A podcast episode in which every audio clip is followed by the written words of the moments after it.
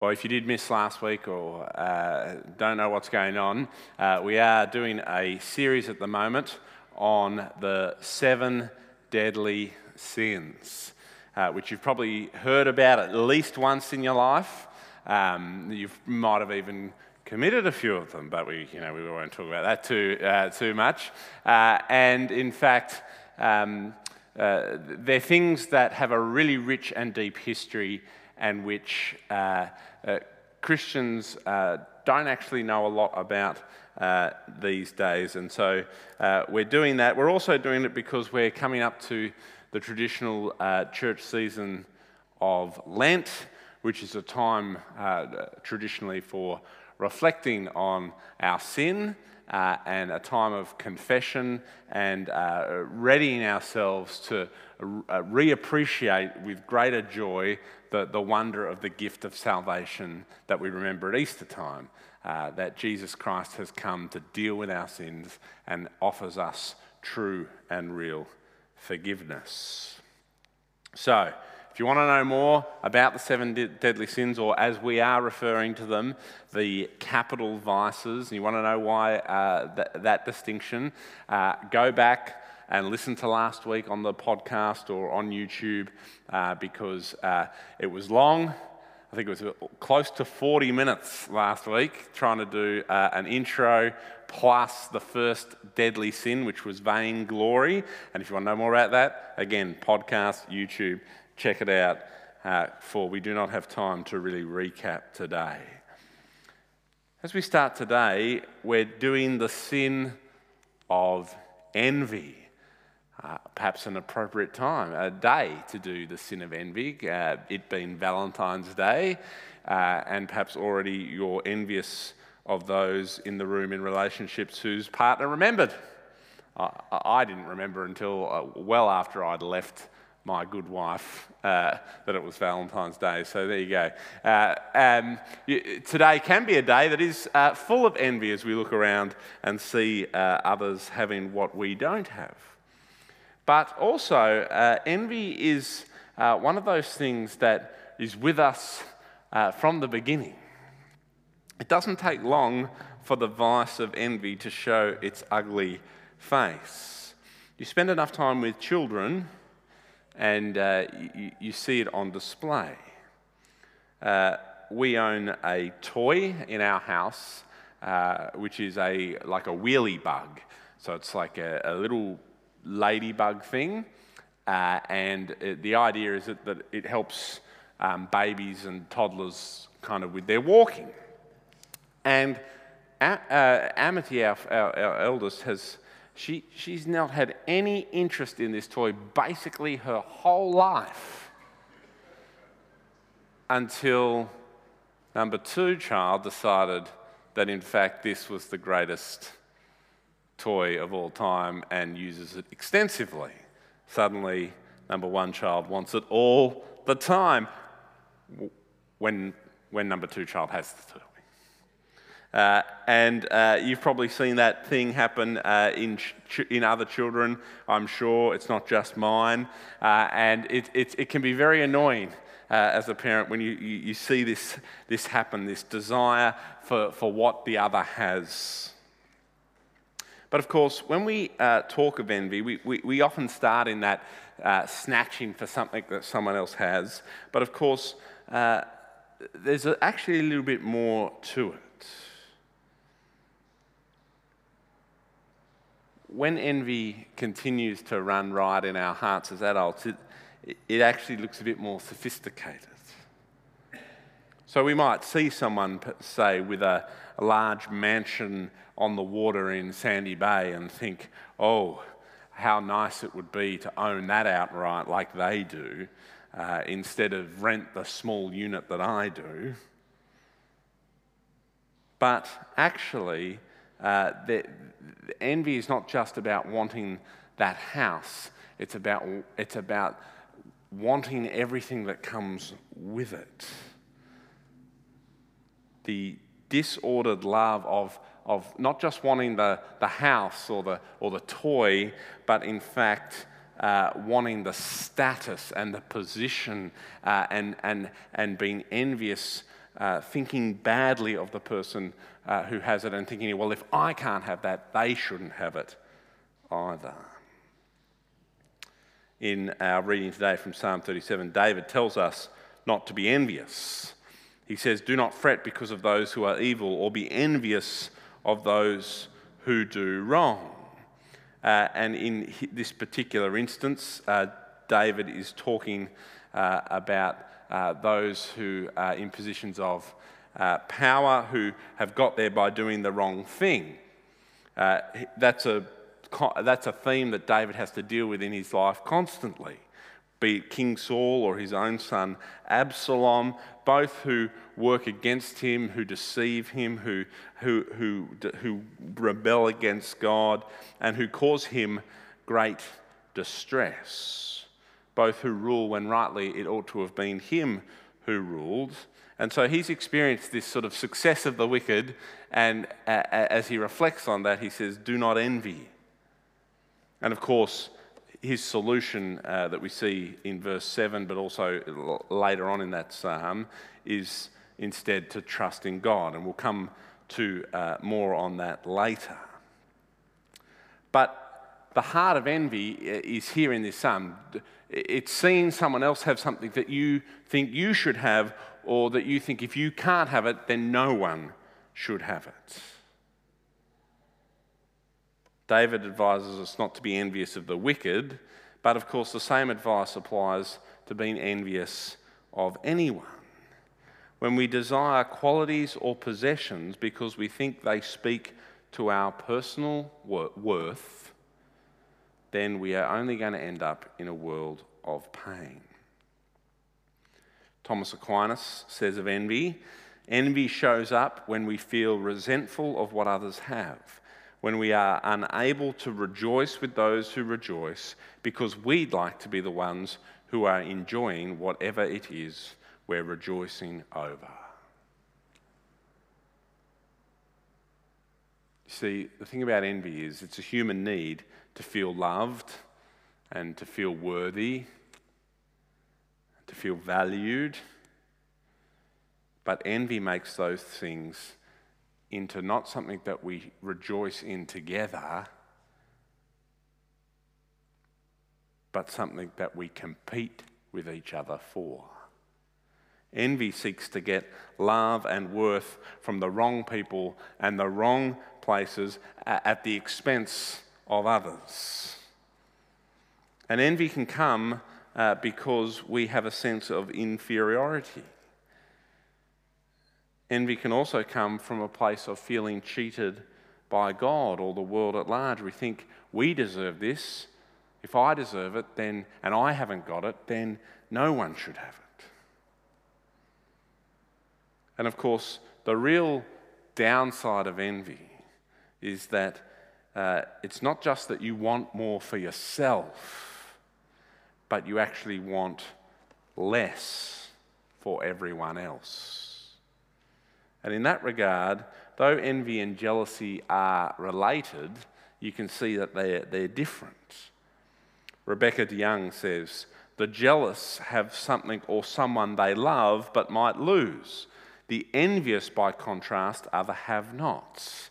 They do not have the good their rival does, and they do not have self love either. Thus, they have nothing to lose and everything to gain from another's loss envy. Uh, another scholar describes envy as the desire for everyone else to be as unsuccessful as you are. And so envy gets us into this horrible comparison game and turns us into rivals rather than fellow travelers. And as we're thinking about what actually is envy, it's, it's interesting to note, isn't it, that if you think about people that you might be, have been envious of, it's usually people who are, are, similar to you in some way. So, take for example uh, Usain Bolt. Okay, so Usain Bolt, if you don't know who he is, is uh, the greatest 100 metre runner of all time, as he will tell you. Uh, and um, he is really, really good at running. And he's made a lot of money from running for a really short amount of time really, really fast. He's been to the Olympics, uh, I think, three times and won the 100 metre sprint, uh, multiple gold medals, multiple sponsorships. He's, got, you know, he, he's had a great life. And guess what? I'm not really envious of him. Like, I, I just never have been very fast. I, have never thought that I, would be in with a chance. Um, you know, like good on him, I say. He, he is actually the best in the world at running 100 metres, so all power to him. But when I think of other people, say ministers who've led successful growing churches, well, there I find a little bit of envy sneak in, right? Oh, they're getting invited to speak at conferences. Oh, people uh, retweet their quotes. Oh, um, you know, uh, suddenly there's someone who's sort of comparable to me, and uh, the, the, the game of envy can begin. Aquinas again says that we only tend to envy those whom we wish to rival or surpass in reputation. And of course, this can uh, have very, very bad consequences. Uh, a, another great example of uh, the difference between acting out of envy and acting uh, out of a good uh, place in your heart uh, is to go back to the running uh, analogy again, but this time to dial us back into the past and to uh, take you to the movie Chariots of Fire, which I'm sure most of you have seen. If you haven't seen it, go and watch it. It's a movie about Eric Liddell, who was a really good runner and a, and a Christian guy. Uh, and in that movie, he has this rival called Harold Abrahams. And he says at one point in the movie, if I can't win, I won't run. If I can't win, I won't run. He is completely motivated by winning the race and the praise and adulation that comes with it. And if he can't get it, he won't run because he doesn't want to not have that thing and he can't deal with the fact that someone else will get it at his expense. Eric Liddell, on the other hand, says, When I run, I feel God's pleasure. He runs because he wants to excel at this activity which he is good at, and because in doing so, it, it brings him joy and it brings God joy. One runs for favour and status and competition, the other just runs to enjoy God's good gifts and, and, do the things that God has blessed him to be able to do. And so we see, don't we, how envy can distort a good thing. Nothing wrong with going for a race and seeing who's faster. But when we turn that into a competition about self worth, diabolical. When we let envy take hold, it can lead to hate. You beat me in the race, I, I, I hate you. You're better than me, I hate you. And therefore, what we see ultimately is that if we want to be people who love, then we need to deal with this vice that is envy, because envy is the enemy of love. We see this in the Bible. The story of Joseph in Genesis is a story of envy which leads not to love, but to hate. you you might know the story. Joseph uh, is uh, loved more by his father than any of his other, than, than Israel loves any of his other sons. Genesis chapter 37. Uh, and so he gets given this uh, coat, an ornate robe, or a technicolor dream coat, if you like. Uh, and when his brothers see this and they know that their father has this special place in his heart for him, uh, they hated him, the Bible tells us, chapter 37, verse 4. They hated him and could not speak a kind word to him. And of course, as the story progresses, they devise a plan to kill their brother. We can't deal with this uh, love. We can't rejoice in our Father's love for, for our brother. We're just so envious that ultimately we need to kill him. And so when envy enters our hearts, not only does it lead to hate, which might lead to all sorts of th- uh, poor outcomes or bad outcomes, but it also leads to a dissatisfaction with our place in God's order of creation. And then this manifests itself in a begrudging uh, of the way God gifts each other. So we look at, instead of being able to rejoice with the way God has gifted the body, we think, why don't I have that gift? And of course, there we see how envy links to last week's sin of vainglory, don't we? Because uh, when you've got a desire for praise, a, a disordered desire for praise, then uh, we can become envious when we're not getting the praise we think we deserve. Envious people want to win, they want to be the best, they want to have the most, uh, and yet when they win those things, if they achieve those things, they only result in loss. Because if you win from a heart of envy, then you've just uh, usually got there the wrong way.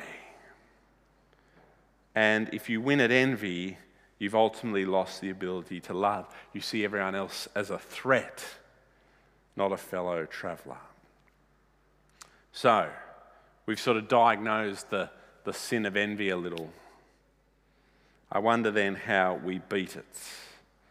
And I want to say that uh, I think the scriptures give us uh, a, a three step solution.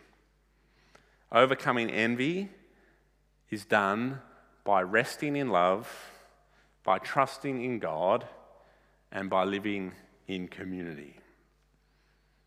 So let's have a look at those three things resting in love if envy is uh, sort of the opposite to love, if envy uh, is uh, all about wanting what others have so that you can uh, prove yourself, you can know that you're worthwhile and know that you're the best, uh, this is ultimately a, a, comes down to a lack of love, a lack of feeling loved. I need to get the house so people will think I'm a good person. I need to win the race so people will think I'm a good person. I need to get invited to the conferences so, to speak so people will think I'm a good person. The Bible tells us of our unconditional, unearned love by God our Father. And this is the starting point for overcoming envy. It's resting in the unconditional love of God. You don't need to beat others to get God's love. He has an unconditional amount of love for you, and if you get all of it, there's more to give to someone else. It doesn't run out. Ephesians 4, uh, sorry, Ephesians 2, verses 4 and 5. Because of his great love for us, God, who is rich in mercy, made us alive with Christ, even when we were dead in transgressions. It is by grace you have been saved. 1 John 3 1. See what great love the Father has lavished on us, that we should be called children of God, and that is what we are. The reason the world does not know us is that it did not know Him. Or 1 John 4, verse 9 through 11. This is how God showed His love among us. He sent His one and only Son into the world that we might live through Him. This is love. Not that we love God, but that He loved us and sent His Son as an atoning sacrifice for our sins. Dear friends, since God so loved us, we also ought to love one another. The unconditional, unearned love of God, shown through Him sending His Son into the world to die for your sins, is the building block for life. And it's the, it's the cure for a heart that is attracted by the vice of envy, that is disordered by the vice of envy. God loves you unconditionally. No matter what you achieve, no matter what you do in life, God loves you. Loves you so much that though you were his enemy, he sent his son to die so that you could be his friend. So rest in that love. And then, knowing that love, trust in God, trust in His good purposes for you and your life. David uh, gives us uh, instructions uh, along those lines in that psalm we read today. Having uh, told us not to envy, he says instead, verse 3 Trust in the Lord and do good. Dwell in the land and enjoy safe pasture. Take delight in the Lord, and he will give you the desires of your heart. Commit your way to the Lord. Trust him. Trust in him, and he will do this. He will make your righteous reward shine like the dawn, and your vindication like the noonday sun. Instead of playing the comparison game and wanting what others have uh, and uh, uh, being willing to do whatever it takes to get there. Instead, trust the God who loves you unconditionally and commit your plans to Him and trust in His good plans for you.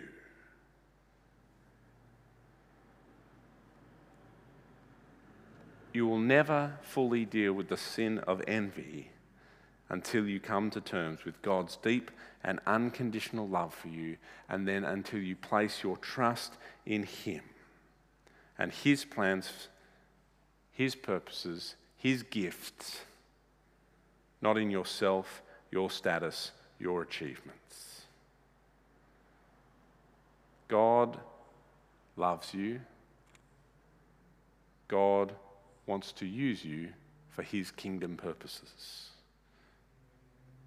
So, trusting in your uh, identity as a loved child of God and trusting in God's sovereign will and plan, we then live it all out in community. And this is the final cure, I think, to a heart that is tempted by envy.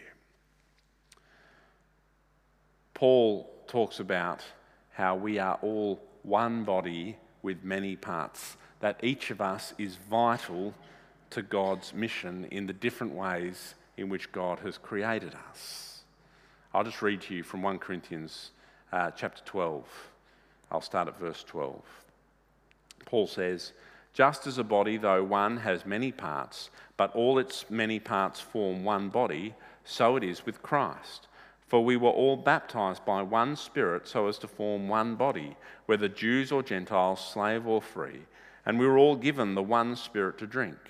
Even so, the body is not made up of one part, but of many. Now, if the foot should say, Because I am not a hand, I do not belong to the body, it would not for that reason stop being part of the body. And if the ear should say, Because I am not an eye, I do not belong to the body, it would not for that reason stop being part of the body. If the whole body were an eye, where would the sense of hearing be? If the whole body were an ear, where would the sense of smell be? But in fact, God has placed the parts in the body, every one of them, just as He wanted them to be. If they were all one part, where would the body be? As it is, there are many parts, but one body. The eye cannot say to the hand, I don't need you. And the head cannot say to the feet, I don't need you. On the contrary, those parts of the body that seem to be weaker are indispensable, and the parts that we think are less honourable we treat with special honour. The parts that are unpresentable are treated with special modesty, while our presentable parts need no special treatment. But God has put the body together, giving greater honour to the parts that lacked it, so that there should be no division in the body, but that its parts should have equal concern for each other. If one part suffers, every part suffers with it. If one part is honoured, every part rejoices with it. This is a picture of the community of faith the body of Christ, living together in community, trusting in their, that each of them is unconditionally loved by God, that God has differently gifted them, and they trust Him in His good distribution of those gifts, and then they seek to live out together the shared life of faith, rejoicing in their differences, united in who they are in Christ together and going through the ups and downs of life together, not envious that some do some things, some do other things, some have good times, some have bad times, but doing it all together from a heart full of love.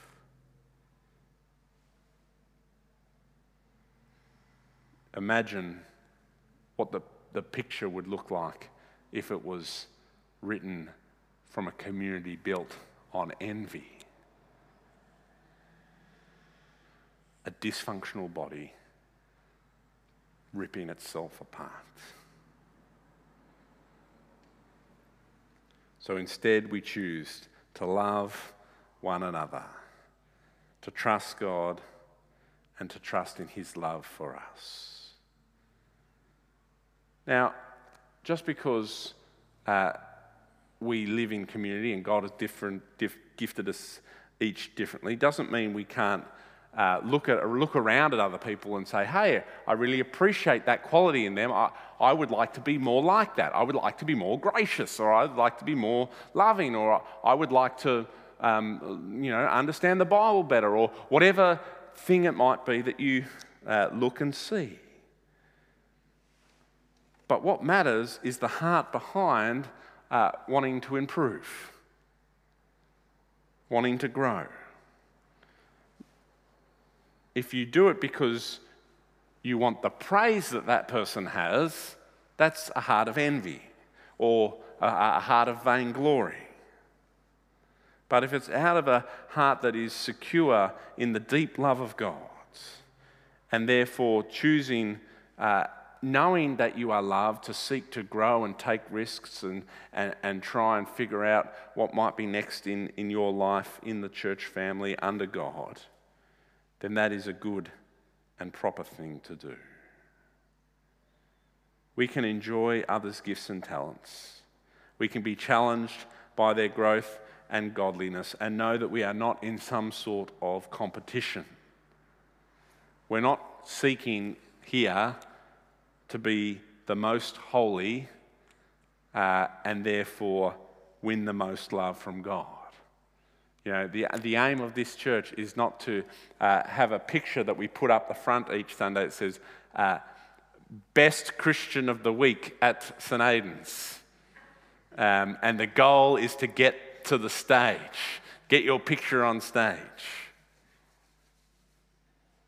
No, instead, we support and encourage one another together as a, a, a body. And we rely on God's empowering spirit. That's the last point I want to uh, raise today. As we start by learning to receive God's unconditional love with gratitude, from there, uh, we can uh, aspire to be all that God wants us to be at His invitation, not out of our desperation. And then we ask God's Spirit to help us as we seek to continually reorient our lives from hearts of envy to hearts of love.